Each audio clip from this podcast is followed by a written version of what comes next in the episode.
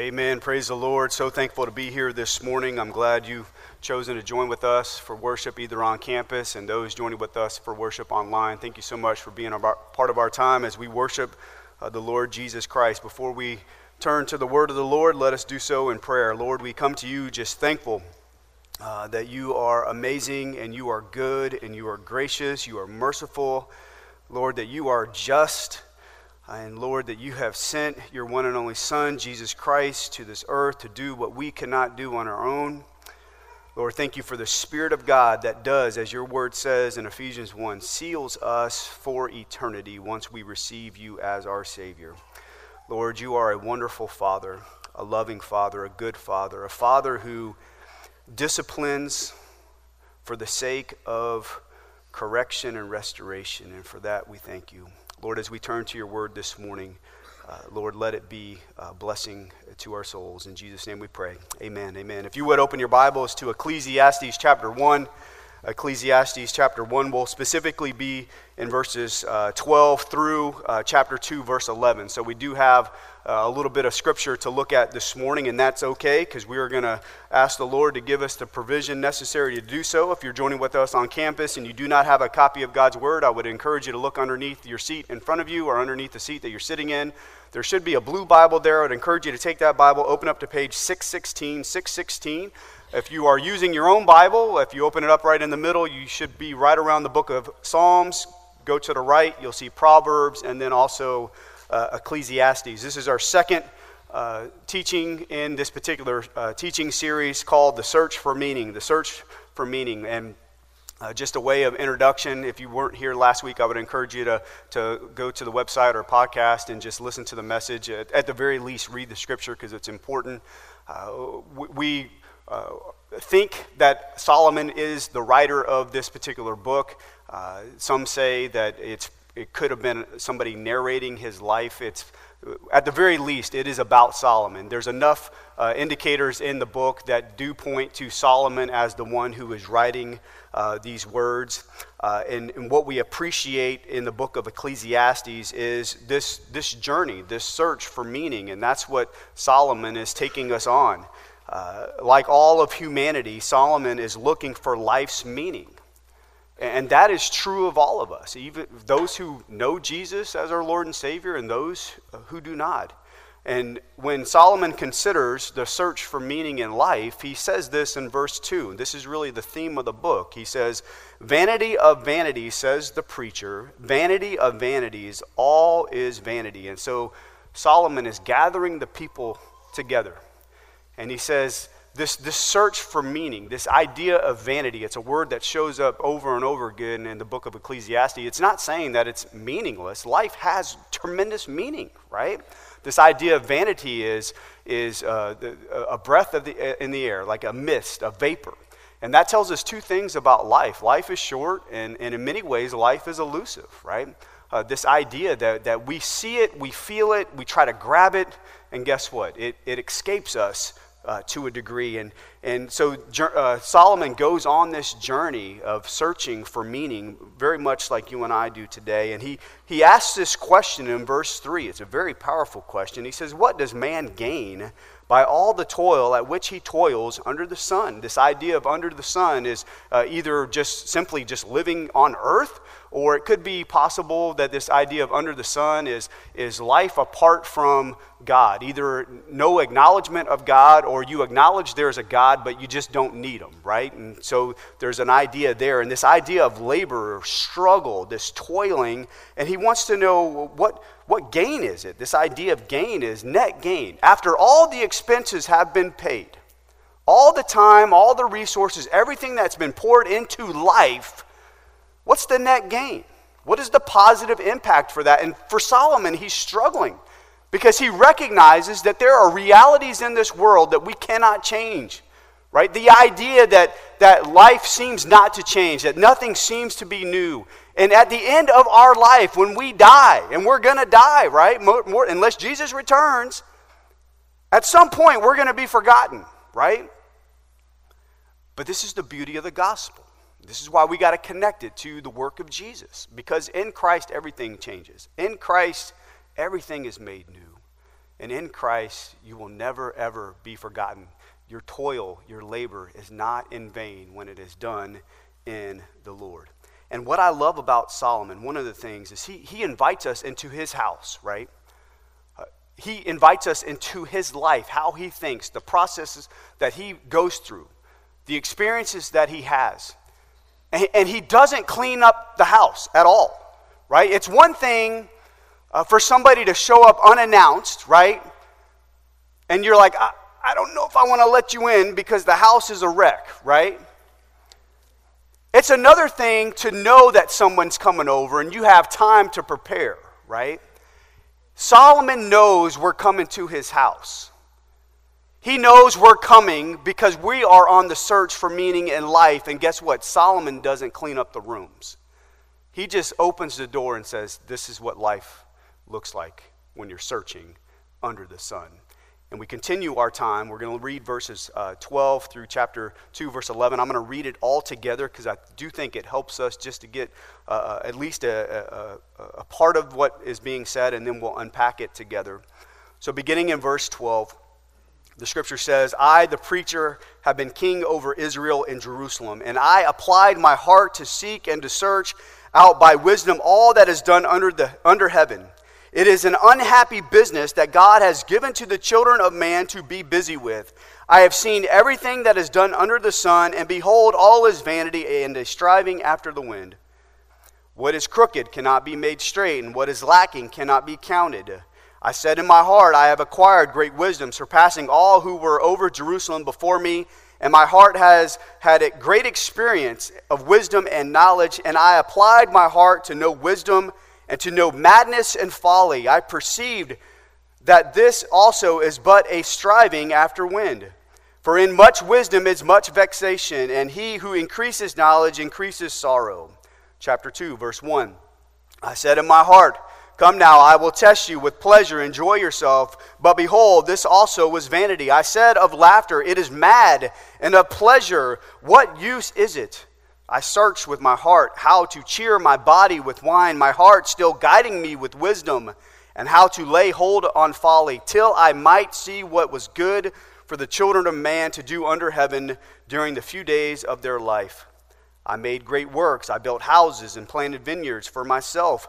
I made myself gardens and parks and planted in them all kinds of fruit trees. I made myself pools for which to water the forest of growing trees. I bought male and female slaves and had slaves who were born in my house. I had also great possessions of herds and flocks, more than any who had been before me in Jerusalem. I also gathered for myself silver and gold and the treasures of kings and provinces. I got singers, both men and women, and, my, and many concubines, the delight of the sons of man. So I became great and surpassed all who were before me in Jerusalem. Also, my wisdom remained with me and whatever my eyes desire, I did not keep from them. I kept my heart from no pleasure, for my heart found pleasure in all my toil, and this was my reward for all my toil. Then I considered all that my hands had done, and the toil that, uh, that I had expended in doing it, and behold, all was vanity, a striving after the wind, and there was nothing to be gained under the sun. And so there's a lot here, but we're going to unpack uh, these verses and we're going to see on Solomon's journey of life the search for meaning. He teaches us several things. Uh, first, he teaches us that wisdom alone will not satisfy. Wisdom alone will not satisfy, specifically uh, human wisdom. Uh, you see, Solomon spared no effort or cost to get to the bottom of the meaning of life, and on that journey, he sought out to find meaning through wisdom, specifically human wisdom. He says in verse 12 and 13, he says, I, the preacher, have been king over Israel and Jerusalem. Simply saying, I, have been a king for a long time now, right? So he's got power, he's got resources, he's got all those things. And he says, and I applied, that word applied means devoted. I devoted my heart, the command center of my life, my soul, to seek the word seek means to get to the root. So this, this digging down deep to get to what? And to search out, this idea of searching out is investigation, turning over every rock. He's all in on this pursuit, right? He says to search out by wisdom, human wisdom, knowledge, and understanding, all that is done under heaven. So we know off right up, Solomon's on a sincere search, right? I mean, he's intentional about this. He's all in with this search. And what does he say? What is the result of all that seeking? All that he gives us the end answer at the very beginning. What does he say? He says, It is an unhappy business. What an amazing phrase. It's a heavy burden. A burden of affliction and frustration. And then he says that God has given to the children of man to be busy with. Man, what an awesome statement. God has wired humanity to long for purpose and truth and meaning, but when you choose to find purpose and truth and meaning apart from God, all your efforts, all your toil, all your labor, it's an unhappy business. Why? Because we can't do it apart from Him, right? Solomon says in verse 14, he says, I have seen everything that is done under the sun. Again, he's the wisest man, right? He's searched and dug deep to get to the root of meaning. The scripture says uh, that, and behold, what? All is vanity, striving after wind. It's an impossible task. That phrase, striving after the wind, is the idea of trying to shepherd the wind, trying to collect the wind and direct the wind. It reminds me of uh, the first soccer team I ever coached in high school. It, it was three to five year olds, which was awesome, but I had two sets of twins and a set of triplets on that team. It was not happening, right? Just do, you just go, just run. And it's like, it was a fun experience, but it's reality that I, there, there was really nothing I could do to control what was going to be happening at practice and during the game, right? Such as this idea of that human wisdom is going to bring meaning in life. Why is it an impossible task? Solomon gives a proverb in this verse 15. He says, What is crooked cannot be made straight, and what is lacking cannot be counted. There will always be twists and gaps in our understanding, right? Life reminds us that we can't always figure things out.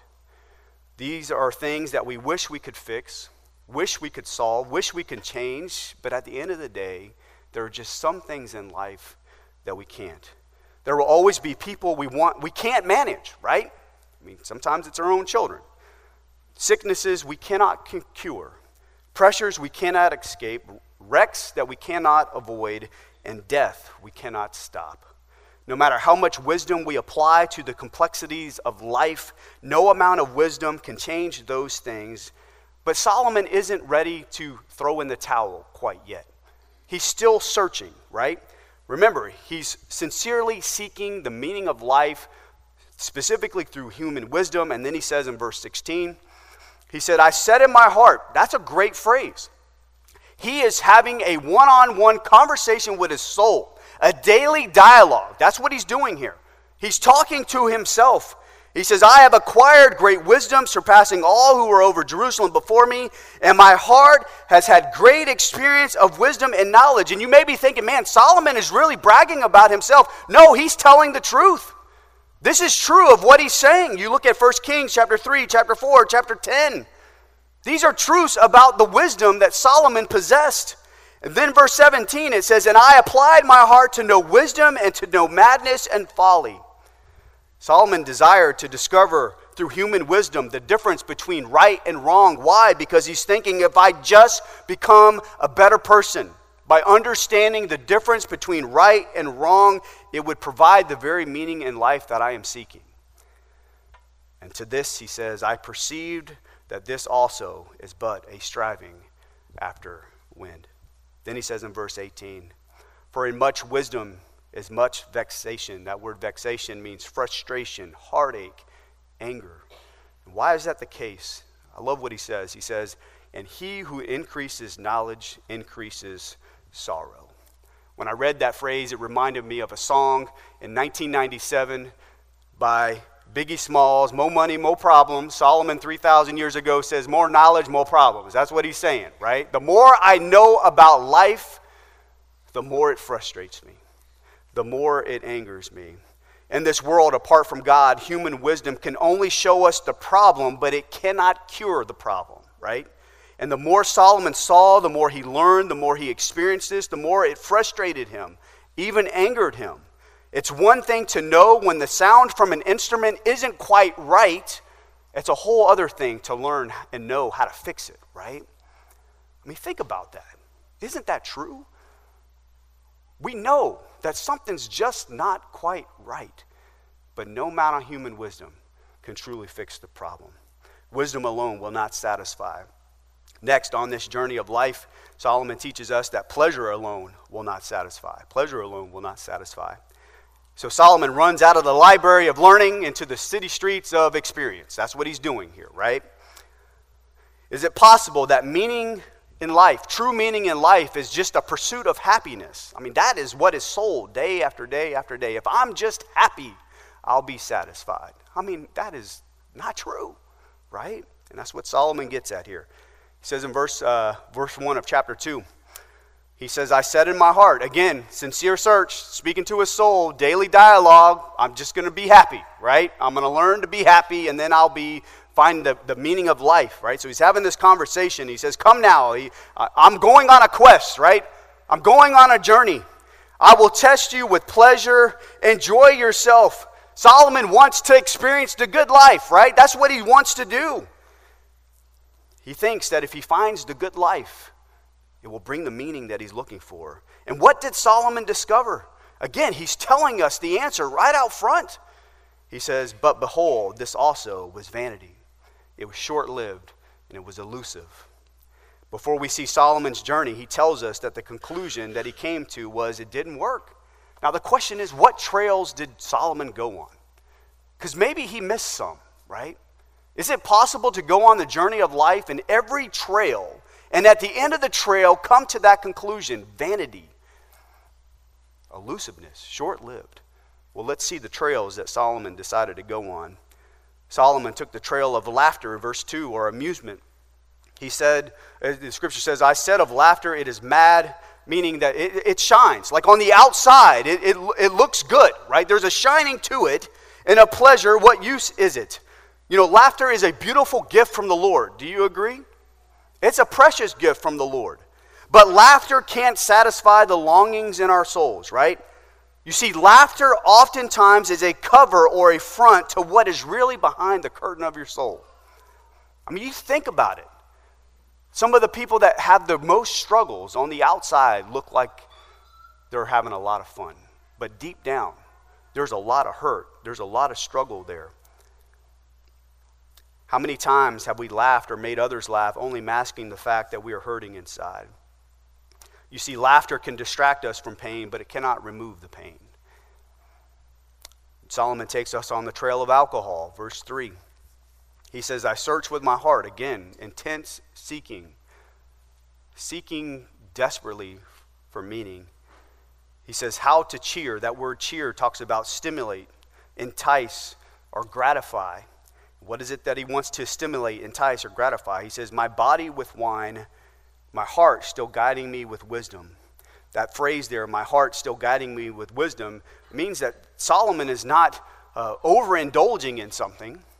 He, he's not being a victim to alcohol. He's experimenting with alcohol. He's trying to see does this bring true satisfaction in my life, right?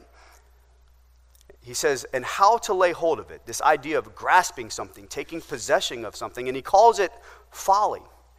That word folly talks about foolishness, deception to the soul. Deception so great that you actually think that if you can experiment with that, that it'll satisfy. I mean, today, if you watch the Super Bowl, you're going to see a lot of ads, and some of those ads are going to be wrapped around alcohol, right? It's only part of the picture.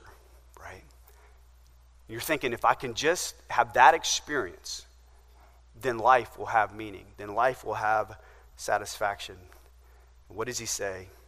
He says, Till I might see that was good for the children of man to do under heaven during the few days of their life. What is he saying? Time is short. Eat, drink, be merry, right? That's where true satisfaction is found. That's the search that he's on. Remember what he says, though it's vanity, it's meaningless, it's a vapor, it's elusive, it's short lived. If you're searching for meaning in alcohol, Solomon says alcohol never dulls the pain. It doesn't work. Why? Because at the end of the day, you'll still feel alone. You still feel ashamed. You still feel ridden with guilt, thinking the next drink will be different. That's what he's saying. Something's missing, and he thinks that that's where it's going to be found. Then he goes on the trail of accomplishments. Verse 4. He says, I made great works, I built houses and planted vineyards for myself. You know, Solomon is a very disciplined man, right? He's a very, very disciplined man. He dedicated his life to, in many ways, to his work. He was an artist, he was an architect, he was a builder. 1 Kings 7 says it took 13 years to build his palace, right? Not because he didn't have enough money, not because the budget was tight.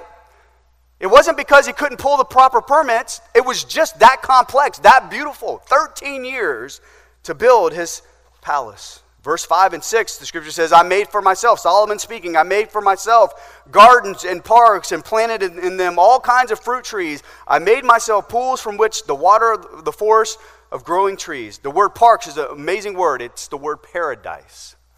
Paradise, that's very significant. Solomon is trying to recreate the paradise, the Garden of Eden that was lost in Genesis 3 when sin entered the world. That's what he's doing. But this time, there's no forbidden fruit. That's what he's trying to do. Solomon is seeking to create an oasis in the desert. When it comes to paradise, we try to do the same thing. Think about the paradises that we try to create, the paradises that we are drawn to. We run towards paradise trying to forget our problems of the past or to cure the problems in the future, right? If we just change the scenery, then things will be better. Solomon took the trail of possessions. Verse 7 and 8, he says, I bought male and female slaves and had slaves whom were born in my house. And, you know, with all that stuff that he had going on, he needed a workforce, right? Uh, but think about it. He says he, he bought these people. Like, th- those were possessions to him, right? He, he thought he had control over them, right? He says, I had also great possessions of herds and flocks, more than any who had been before me in Jerusalem. So he's got a lot. And if you read uh, 1 Kings, it talks about the feasts that he would have, the meals that he, daily meals that he would have, just enormous, enormous amount of food and drink. And how, how is it that he paid for all this? He says in verse 8, he says, I also gathered, that is, I collected for myself silver and gold and the treasure of kings and provinces, right? He, he was a businessman, right? The, the, scripture alludes to the fact that uh, silver to him, money to him, was like just stones on the street. It was everywhere, right? I remember, how many of y'all, you may not be as old as I am, many of you aren't, Remember the cartoon DuckTales, right? Scrooge McDuck swimming in his money, right? Yeah, he's the original Scrooge McDuck, right? He's got, he got all the money. For Solomon, the second house, the bigger garage, the paradise at the beach or in the backyard was his way of searching for meaning. Then he takes us on the trail of entertainment. He says in verse 8, second part of verse 8, I got singers, both men and women. Keep in mind, during Solomon's day, they didn't have Pandora, they didn't have Spotify, right? There was no Bose speaker to, to hook up, link up to your phone, right? But he had live performances, right? He had the real deal. It was like a live concert everywhere he went, right? He put Taylor Swift to shame, right? I can't believe I said that name in a sermon, but he put her to shame, right? And, and think about the fact that it, the scripture is so detailed, men and women, you know, because for the most part, it was only the men who sung. But here it says women. So he's pushing the envelope, right? Again, no limits to where he was going, right? Solomon took the trail of sexual pleasure. Third part of verse 8, he says, And many concubines, the delight of the sons of man.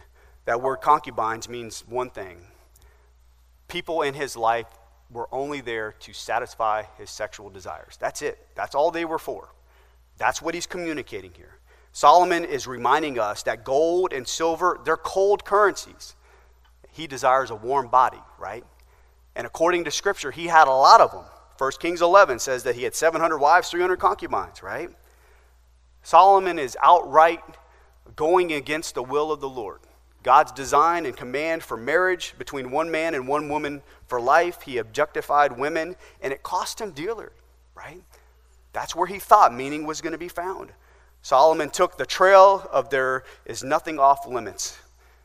You know, when you think about Solomon's life, he's not on the bunny trail, right? He's on the double black diamonds, right? He is going for the whole thing, right? And that's what he says in verse 9. He says, So I became great and surpassed uh, all who were before me in Jerusalem. Also, my wisdom remained with me. And listen, listen what he says in verse 10. He says, And whatever my eyes desired, I did not keep from them. I kept my heart from no pleasure, for my heart found pleasure in all my toil, and this was my reward for all my toil. Solomon desi- denies himself absolutely nothing. And it appears that he enjoys it to a degree, right? He says, This was my reward.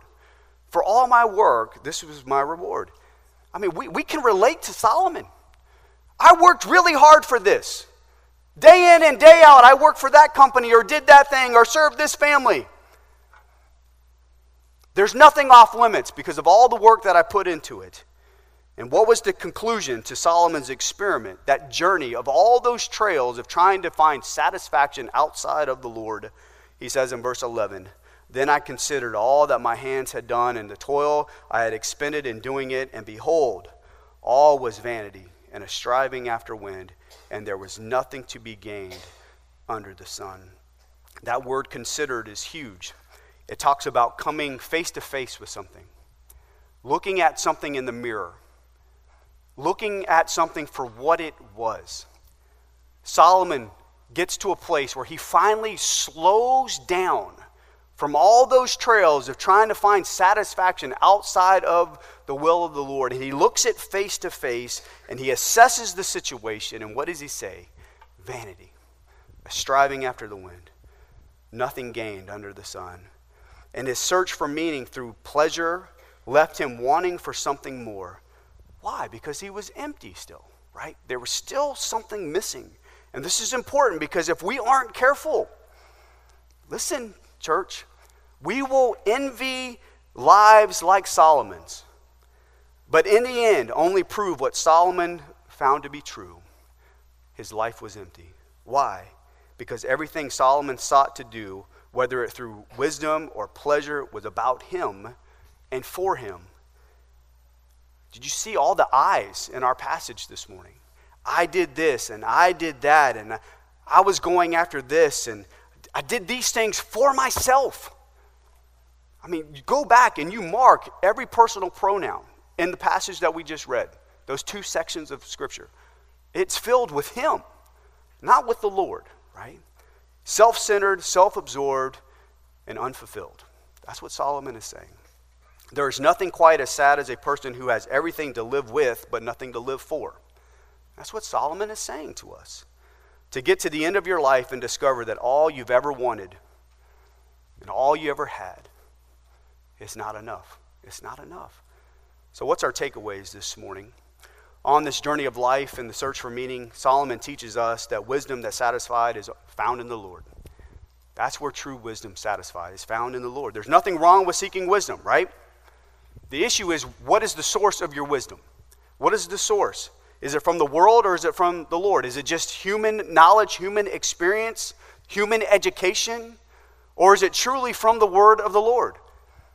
That's, that's the question that we have to ask and answer all the time. We need to understand something about wisdom. Wisdom is not so much so pursuing an it, it's pursuing a person, right? The person of Jesus Christ. He is the embodiment of all wisdom. It's about a relationship with Him. Proverbs 1 7 says it like this The fear of the Lord is the beginning of knowledge. Fools despise wisdom and instruction. The wisdom that leads to life and ultimate joy begins with knowing and fearing the Lord. It's the reverent, repentant, submissive awe of recognizing who God is, that God is in control, that His truth is absolute, and you're choosing to obey and rest in Him. Why? Again, because Jesus is the perfect embodiment of wisdom and truth. Proverbs 2, chapter, uh, chapter 2, verse 6 says, For the Lord gives wisdom, from his mouth come knowledge and understanding. This reminds us that we have a choice in how we choose to live, right? As followers of Christ, we have a choice. What did he say in verse 7 at the end? He says, Fools despise wisdom and dis- instruction. The only one excluded from God's wisdom is the fool, right? The one who in his own heart says there is no God or I have no need for him right now. Jeremiah 9 23 and 24 says this Thus says the Lord, Let not the wise man boast in his wisdom, let not the mighty man boast in his might, let not the rich man boast in his riches, but let him who boasts boast in this, that he understands and knows me, talking about the Lord, that I am the Lord who practices steadfast love, justice, and righteousness in earth. For in these things I delight, declares the Lord. We are tempted every single day to live in our own resources, our own wisdom, our own strength, our own riches. But ultimate meaning is not found in any of those things. It's only found in the one who has all power, all wealth, and all wisdom. It's the Lord Jesus Christ. You see, wisdom is seeing life from God's perspective and living accordingly to what He has said. And this is the beauty of a relationship with the Lord. He gives generously His wisdom, right? That's what the half brother Jesus says in James chapter 1. James says in verse 5 through 8, he says, If any of you lacks wisdom, he's talking to the church. If any of you lacks wisdom, let him ask God, right? We don't have to figure these things out. We don't have to live life based on what my college professor said, right? I can go to the word of the Lord, right? That's so important. I don't have to look at social media and say, okay, that's how I'm going to learn to live my life. No, I go to the word of the Lord. And the scripture says, He gives what? He gives generously to all without reproach, and it will be given to him. He's never tired of you asking, right?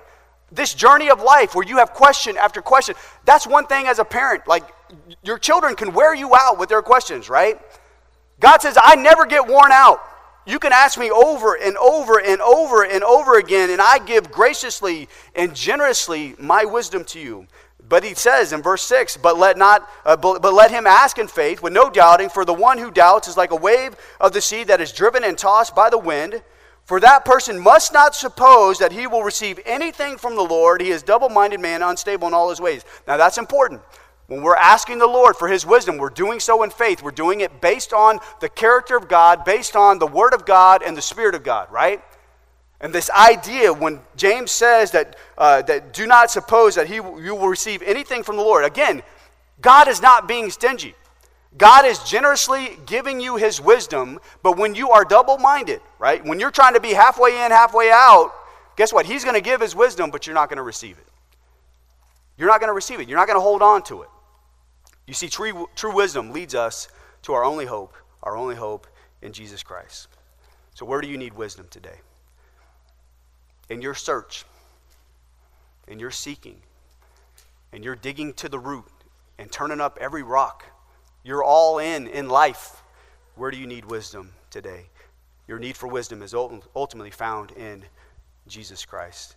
On this journey, the search for meaning, Solomon teaches us, secondly, pleasure that satisfies is found in the Lord.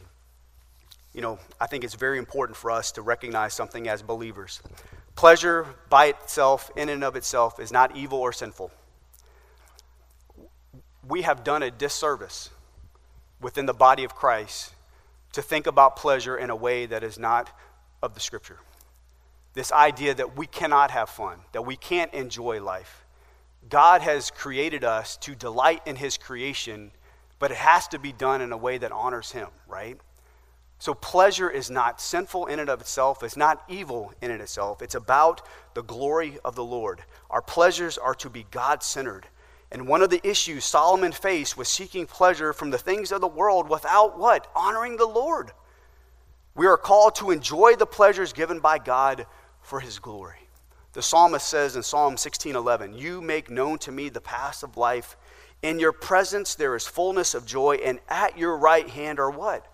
Pleasures forevermore." You know, walking with the Lord brings us incredible joy, does it not? Joy doesn't come from seeking the things of this world. Why? Because the heart is not satisfied until it is satisfied in the Lord. And that's what he's saying. Walk with the Lord, and there you will find your greatest pleasure. The secret to life isn't having everything, it's about being satisfied in Him. The psalmist says in Psalm 90, verse 14, Satisfy us in the morning with your steadfast love, that we may rejoice and be glad all our days. Uh, the picture here is the people of God in the time of wilderness. And what did God do to satisfy his people? He rained down manna from heaven every single day. So the issue wasn't God's provision for his people. The issue was what? The perversion of man right? They were not satisfied in and of the Lord. They had to go, they wanted to go outside of that. This is nothing new, right? This is the cycle of fallenness in this world. You look at uh, Jeremiah 2, verses 12 through 13. Scripture says, Be appalled, O heavens, at this Be shocked, be utterly desolate, declares the Lord. For my people have committed two evils. They have forsaken me, the fountain of living waters, and hewed out cisterns for themselves, broken cisterns that can hold no water. God is speaking to his people. He says, you, You've committed two evils, right? One, you've turned away from me, the only one who can give you life, meaning, and purpose, right? And you've done the second thing. You've turned from him and tried to find life in all these other things, things that you can do. The broken cisterns didn't, didn't fall because of the weight of what it was trying to hold. They were broken from the beginning, right? The same is true for us. When we are going to the world over and over and over again, trying to find satisfaction in those things, guess what? It's never going to work. Why? Because they were always broken in the first place. We have to find satisfaction in the Lord. And all of us have a potential of wandering. Every single one of us. And we dig and we dig and we dig and we dig only to find what? There's no substance, empty. The cisterns. What's the cisterns in your life that you're going to? Digging with your own hands and losing sight of what God has already done through Christ. This passage is a mirror to us. It's a call for us to weep and to acknowledge where we have turned to the things of the world and not rested in being satisfied in the things of the Lord. It's a call to repentance, right? Oh, how the church needs to repent. We have so engrossed ourselves in the things of the world that the world can tell no difference. This is not a harsh word, it is a true word. It's true of you, it's true of me. So, as we close this morning, we're going to do two things. What, what distracts you from being satisfied in Christ? I mean, to be truly satisfied. To know that, yes, you see the trails to the left and to the right. But God has paid the way to stay right in the middle. So it's not that they're not there, they are there. But you see the signs, you see the warning. You don't have to go on the trail to find at the end that it is vanity. You already know it's vanity, right? So, two things examination. It's a time to examine. Examine your heart. Let the Lord, through His Spirit, through His Word, examine your heart. Right now, your season of life, the journey of wisdom or pleasure, satisfaction, if, that's where you think true meaning in life is found, guess what? You will get to the end and know that it didn't work, it was empty. So examine yourself. David writes in Psalm 139 Search me, O God, and know my heart. Try me and know my thoughts and see if there be any grievous way in me, and lead me in the way everlasting. So we are going to go before the Lord, asking the Lord to examine our hearts. Second, I want to bring an invitation. God is so merciful, He is so gracious. He is a God who pursues, a God who loves, a God who already knows the trail. But He's a God that redeems us from the trail? But it's an invitation that we have to receive. Every day, He is inviting Himself to us, right? To not only be in relationship with Him, but to enjoy fellowship with Him. So, hear the words of the prophet Isaiah in Isaiah 55, verse 1 and 2, where the Lord speaks to him and says, Come, everyone who thirsts, come to the waters, and he who has no money, come buy and eat. Come buy wine and milk without money and without price why do you spend your money for that which is not bread, and you labor for that which does not satisfy? Listen diligently to me and eat what is good, and delight yourselves in rich food. God wants you to experience ultimate pleasure, but that pleasure is only found in the finished work of Jesus Christ. Jesus plus nothing. So, will you allow the Lord to examine your heart today? Will you be honest with that examination? Will you confess and repent?